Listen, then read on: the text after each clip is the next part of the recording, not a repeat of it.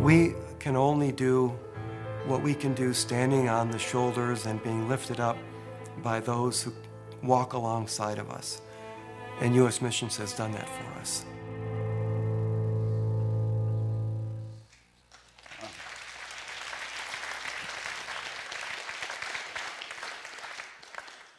With a video like that, all you need to do is give an altar call afterwards. My wife and I, it's such a delight to be here this morning. I, my wife sends greetings. She is uh, back at home packing suitcases. We're going to rendezvous Tuesday in Phoenix, Arizona for some grandparents' time. So she's packing suitcases full of toys for the kids. But she has always enjoyed coming to this part of America because there's a lot of Italians up here. And my wife's Italian and she feels right at home. But U.S., my wife and I have been 33 years with the Assemblies of God Missions Program. We were, as your pastor mentioned, uh, in 1990, we were appointed the very first missionaries to the country of Romania. And from that time, we served Romania, we served France and French speaking Europe. We served in Phoenix, Arizona, working with refugees, and now as Senior Director of Intercultural Ministries. But U.S. missions exist to go into those neglected areas of America, to be the arms and the hands of the local church to reach people like you just saw in this video, to reach ethnicities, to reach those with disabilities, to pull those out of trafficking. And uh, it's incredible to see, from my viewpoint, to, to be able to pastor these great group of missionaries, to see what God is doing, and to see the ever present love of God for the lostness of man. It's incredible. Well, if you have your Bibles this morning, turn with me to Acts chapter 8. I am going to do my best to stay within time this morning. But in Acts chapter 8, you're going to find that Saul is severely persecuting the early believers of Jesus. Stephen, one of the deacons that was appointed to oversee the daily workings of the congregation, has just been stoned to death. And on the day of his execution, the Bible is very clear that a great and severe persecution broke out against the early believers, and all of the people were scattered throughout all of Judea and Samaria. Scattered, but for a purpose. Because everywhere they went, they proclaimed the good news of the gospel of Jesus Christ. Now, in verse number five of Acts chapter 8, we find Philip in Samaria evangelizing the Samaritan people. Now, the Samaritan people were not a favorite people group to the people of Israel. Samaria was not a favorite place for the Jewish people to go. The Jews and the Samaritans held hostility against one another for centuries, and a Jew considered that the Samaritans were dirtier than a dog. And a really religious Jew, if he needed to go to the other side of Samaria, rather than dirtying himself by going through the land, he would take the long way around it so he would not have to go to such a filthy, detestable, deploring place in his mind. Yet it was in this place that we find Philip preaching the good news of the gospel of Jesus. He was compelled by love and the knowledge that God was not willing that any soul should perish, not even these people that his did not even like. And in obedience to going and proclaiming the good news of Jesus, Philip experienced a tremendous success. Great crowds gathered to hear the preaching of the word and to witness the miracles that transpired at the hand of Philip. Demon possessed people were gloriously set free. The crippled leaped and ran for joy. So great was this move of God that the Bible tells us that the entire city was rejoicing. This revival became so large and the word began to spread that it made its way back to Jerusalem, and the apostles sent Peter and John to minister the Holy Spirit. And when they arrived, the apostles laid hands on these believers in Samaria, and another Pentecost transpired, and they were gloriously filled with the Spirit and began to speak in other tongues as the Spirit gave them utterance. And in the midst of this new Pentecost, with hundreds coming to the Lord, the Lord speaks to Philip and tells him to leave it all beside and to go stand along a deserted desert highway that ran between Jerusalem and Gaza.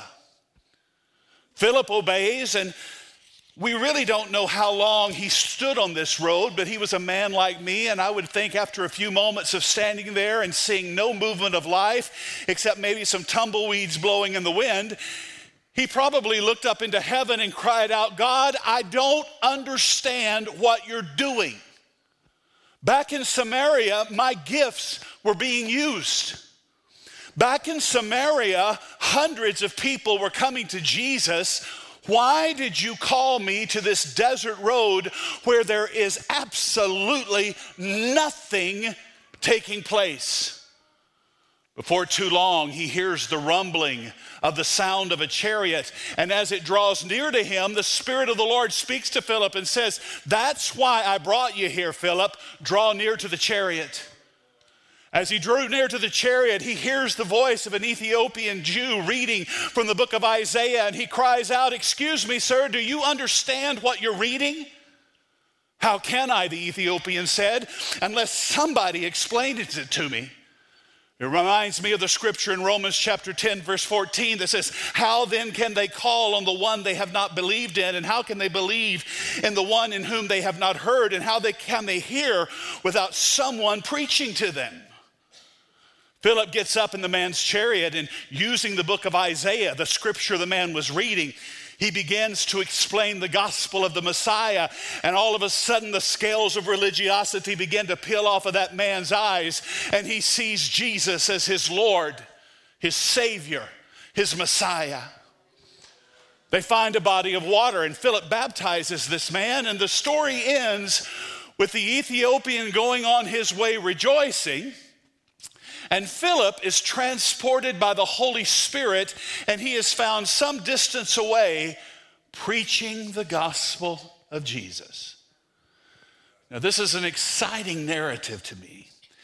And one morning, as I was reading this passage in my devotional, some things began to leap off the page, and the Spirit of God began to speak to my heart some things that I believe will be a blessing this morning and will compel you to get out of your comfort zone to be the witness God desires each and every one of us to be. So, what is it that I see in this passage that speaks to me?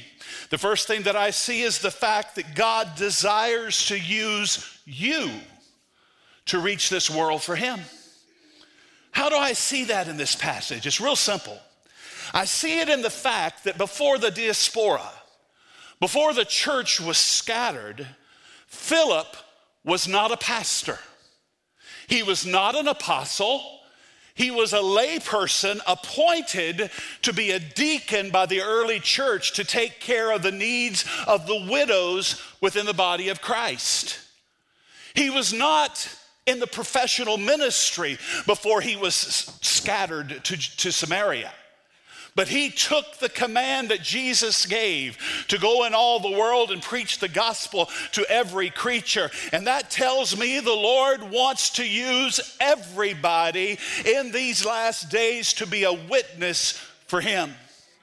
You see, the Great Commission is not just for pastors, it's not just for missionaries or evangelists, it's for all who call upon the name of the Lord. He wants to use you. Well, how does God use individuals? Primarily in three ways, and really, your pastor preached my message this morning. First of all, God uses us in our intercessory prayer life. I don't know why He chose to do this. But the God of heaven, the God who created everything there is with the word of his mouth, the all powerful, omnipotent, great I am, has chosen that he will not work in the affairs of men unless his body, the church, prays and asks him to do it. Therefore, if we are not praying, God Almighty is not moving. It's a divine partnership. Oh, but if we pray, the devils tremble. Strongholds come tumbling down like the wall of Jericho. If we pray, Second Chronicles 7:14 says, "If my people which are called by my name will humble themselves Pray, seek my face, Turn from their wicked ways. They'll hear from heaven, I'll forgive their sin, and I'll heal their land. Folks, we need revival in America. We need revival in this nation. But it will only come as the body of Christ gets alone with Him in prayer and in intercession, asking Him to do it. So, why don't we pray? God uses those who pray. Psalms chapter 2, verse 8 says, Ask of me, and I will give you the nations as your inheritance. When you pray for Saudi Arabia, when you pray for Israel, when you pray for America or some other nation or people group that the Lord lays upon your heart, God hears. He dispatches his army of angelic beings. He opens doors where there seems to be no doors. He makes ways where there seems to be no way. He responds on the behalf of those who pray. Hallelujah. When we served in Romania, my wife, in the early years, we were sent to the Assemblies of God with a book called Where There Is No Doctor because medical conditions at that time was really, really bad. And within a few months of being there, my wife contracted, according to that book, every symptom of cholera. She could not eat food, drink water. By the end of her sickness, she would weigh under 100 pounds, would fit into a size two dress, would be too big for her. We found a doctor who came to our apartment in Bucharest, checked out my wife, and said, I know the medicine that she needs, but unfortunately, it does not exist in our country. Unless God intervenes for you, your wife will die. I get on the phone to call America to get people to pray. I didn't make many phone calls because in that era, there were no direct lines to America because of them coming out of a communist regime. I made one phone call. And I said, please call as many people as you can to pray. We need God to intervene.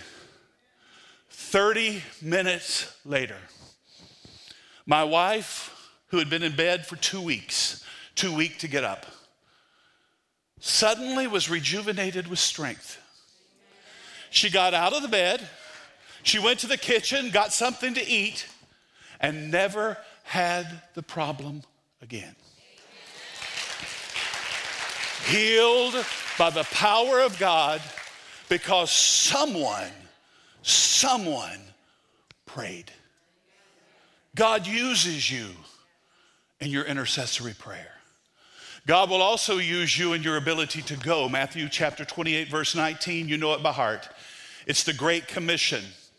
Go into all the world and preach the gospel to every creature. This is the last marching orders of our Lord Jesus Christ. And when we stand before Him, and crowns are given, rewards are handed out, the first thing he's going to ask you is, What did you do with the Great Commission that I left in your hands? And we're going to have to give an account of ourselves. The church in America is not growing at the rate that it should be growing because, by and large, the church has stopped going into the highways and hedges, compelling the lost to come in. In Phoenix, Arizona, one of our dearest friends is a medical doctor from Egypt, and that is really her secondary career being a doctor because she is first and foremost an evangelist of Jesus Christ. And you will find her in her spare time on the streets, handing out tracts, sharing Jesus, and seeing lives transformed. And one day she, she told my wife, Drew, where is the American church? They should be out here with me. Don't you know that God has called us all to the ministry of just showing up? Because if we show up, if we're his hands extended to the lost in this community, God will do his part through you. So he'll use you and your ability to go. Parents, be willing to relinquish your young people to the call of God for ministry and for missions. Don't hold on to your kids so tightly that you won't let them fulfill what God is putting on their heart. God will use all of us and our willingness to go. And another way that God uses us is in our ability to give. It takes money to do the work of God. You know that as well as I know that. But in the assemblies of God, even though we are strong missions giving, we still buy more Coca Cola, dog food, and Starbucks coffee per year than we give to the cause of Christ. Well, your money should be laid up where your heart is, right? And this morning, we're going to have an opportunity to make a commitment to what is on God's heart. You see, God's heart beats for the lost of men. And God will use you in the way and your ability to give. So this morning at the end of the message, each one of you at your seat got this little card and just take a look at it for a moment. Pick it up and look at it. This is not a contract that this church is ever going to send you a, a note saying you have not fulfilled your, your, your commitment to missions. This church will never do that. What this simply is, is an act of faith before the Lord where you are open to the Holy Spirit. Notice it says faith commitment. Faith is what you cannot do, faith is trusting God for the impossible.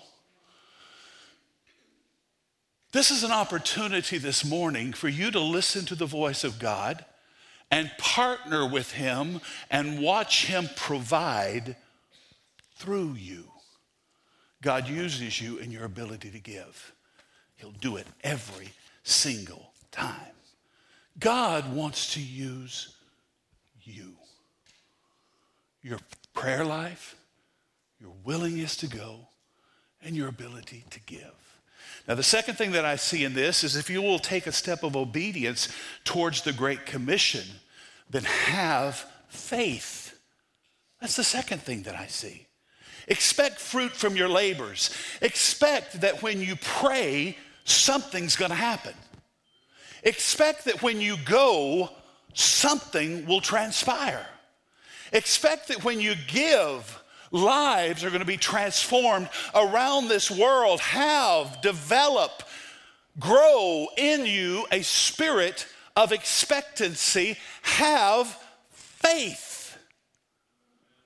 Now, my wife loves to plant seeds. When we lived in France, one year she dug holes and she buried 200 tulip bulbs in the, in the, in the, in the ground. She did that knowing that if she did her part, by faith, in a few months, she would reap that which she loved, and that was flowers. Have faith. Jesus said, I will build my church. Expect it to happen when you say yes to God's voice and calling. We have a missionary that's in our department by the name of Janie Weed Mobley. Janie grew up in a minister's home in the state of Colorado, and at a young age, the Lord burdened her for ministry and called her to reach Hispanics for Jesus. She laboriously learned to speak the Spanish language, and she set about to dedicate her life to partnering with God and having faith and having a spirit of expectancy. She's now in her 70s with no signs of quitting, and in her lifetime, she has helped plant 200 churches for the glory of God in the United States. Talked to her just last week. In the last five months, she's planted five more churches for the glory of God. Have faith have a spirit of expectancy. We labor together with Him. Have faith that if you do your part, He's going to do His part. And His part is far, far greater. Now, the third thing that I see in this story, along with having faith, along with God using us, is the fact that we can expect the supernatural to follow us, just like it followed Philip. Jesus himself said in Mark chapter 16, verses 15 through 18, to go into all the world and preach the good news to all creation. Whoever believes and is baptized will be saved, and whoever does not believe will be condemned. And these signs will follow them that believe. In my name, you'll drive out demons. You'll speak with new tongues. You'll pick up snakes with your hands. And, and when you drink deadly poison, it will not hurt you. They will place their hands on the sick and they will recover. So, what are the criteria for the supernatural to follow the body of Christ? Real simple it's reserved for those who are walking in obedience to the Great Commission. The supernatural is intended only for those who are about the master's business. You have to believe, you have to have faith, you have to trust God that it will happen, and these signs will follow those that believe. When we served in the nation of France, we had the privilege of hosting Evangel University's choir and orchestra. They were touring Europe and they wanted to spend some time with us and they did a concert in one of our assemblies of god churches in france. They were in tuxedos evening gowns. It was a very very elegant evening and they began to play and interspersed with their playing. They would give testimonies and the spirit of god began to move. And in that congregation that evening one lady was healed of a major back injury and another one was healed of terminal cancer that's what happens when you are about the Father's business. You can expect the supernatural to follow you. Let me encourage you this morning to start believing God to move in a supernatural way. It speaks to this world like nothing else. God loves to show up and validate the preaching of His word with signs and wonders following.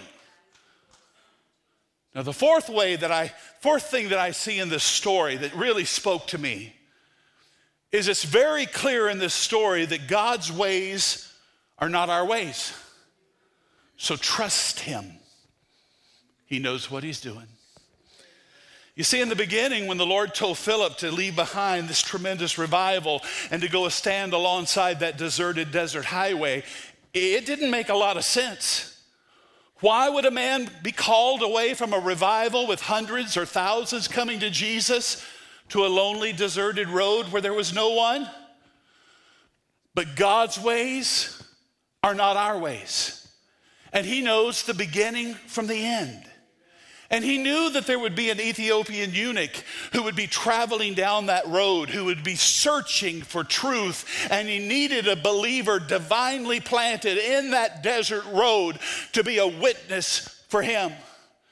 There's going to be times in your life when the Lord tells you to do something that makes absolutely no sense in the natural.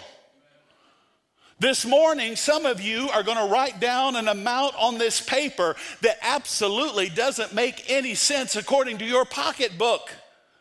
But when that happens, trust Him.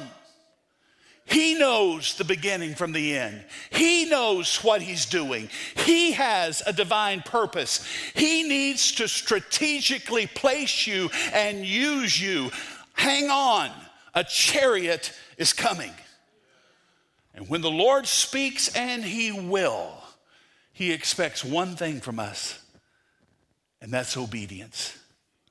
What would have happened had Philip said, Lord, I'll go to that road, but I'll go next week? It fits my calendar better. What would have happened? He would have missed the opportunity. The Ethiopian Jew may have never heard the gospel of Jesus Christ. You see, God is looking for people who will obey him the moment that he speaks. Because really, if you look at it, delayed obedience equals disobedience. So trust and obey. There used to be an old song in the church trust and obey because there's no other way to be happy in Jesus but to trust and obey. The last thing that I see in this, and I'm coming to a close Never underestimate reaching one person for Jesus. We all want to be a success in everything that we do, but our idea of success has been skewed by the American culture.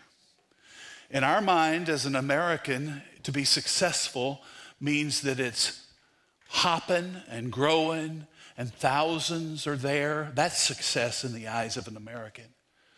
But in the eyes of God, success is obedience and reaching the one that He puts in your path. That's success in the eyes of God. Friend, God wants to use you. He wants to take you out of your comfort zone and He wants to thrust you into the firing line. He wants to use you in this community, in this state, this nation, and around the world. And He'll do it as you take up the mantle of prayer, as you give like you've never given, and as you say, Yes, Lord, send me. I'm available. Did you know there's people that you can reach that the person beside you can never reach? There's people that you can touch that Pastor or myself can never touch because God's got a purpose and plan for you. He wants to use you. I want you to bow your heads, please. Lord Jesus, what a privilege, what a privilege to gather together to worship you this morning. We sense your spirit. We sense you walking among us. We sense you speaking to our hearts. And I pray, Lord, that in these next few moments, right where we're seated, that we would respond to the nudge of the Holy Spirit and recommit ourselves afresh and anew to the kingdom. First and foremost, we are citizens of the kingdom of God. And with that comes certain rights and privileges, but there also comes duties, and that is to be obedient to you. So, Lord, afresh and anew this day, we commit ourselves to the Great Commission. Would you use me? Lord, you've divinely placed me where I am. I'm in the neighborhood that you want me to be. I have the job that you want me to have. You have divinely placed me there, not just to meet my substance and to take care of my family, but you've placed me there to be a witness for you. So would you use me? Would you help me to be sensitive to that still small voice of God when he speaks and nudges me to speak to that coworker or neighbor or person at the supermarket or wherever I might be? Or just make me sensitive so that I can be obedient and going. Lord, I would pray that when you speak to my heart to pray and intercede, that I would be found obedient, crying out and calling out to you to move on the behalf of men because eternity is at stake here. And you want to move, but you'll only move if the church prays. So, Lord, we commit ourselves again to intercession. Lord, let us be found faithful. Let this church be known as a praying church that affects this world for you. And Lord, we once again commit our pocketbooks to you. Lord, everything we have belongs to you. And I pray that as we speak this morning, we'll hear your heartbeat that beats for the lost. And you'll speak to our heart right now an amount that you want us to write on this paper. Something that is beyond our physical capability of meeting, but it's going to be a divine partnership where we trust you to meet the need through us. So, would you begin to speak to our hearts of what you would have us to give to missions through this church?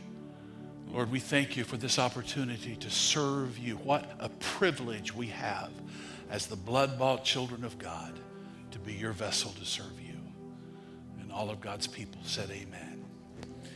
If you'll take that faith promise form and a pen or pencil, whatever you have, and just fill it out. This is just a, a step of faith between you and the Lord. Again, I said this church will never send you a bill, but it will help the church have an idea of what they can commit to missions this year. And friends, time is running out, and this church wants to give more and more so that the lost around this world will have an opportunity before it's all over. Can you say amen? So you fill this out, and Pastor is going to come up and tell you what to do with it as you leave this morning. Pastor, would you come?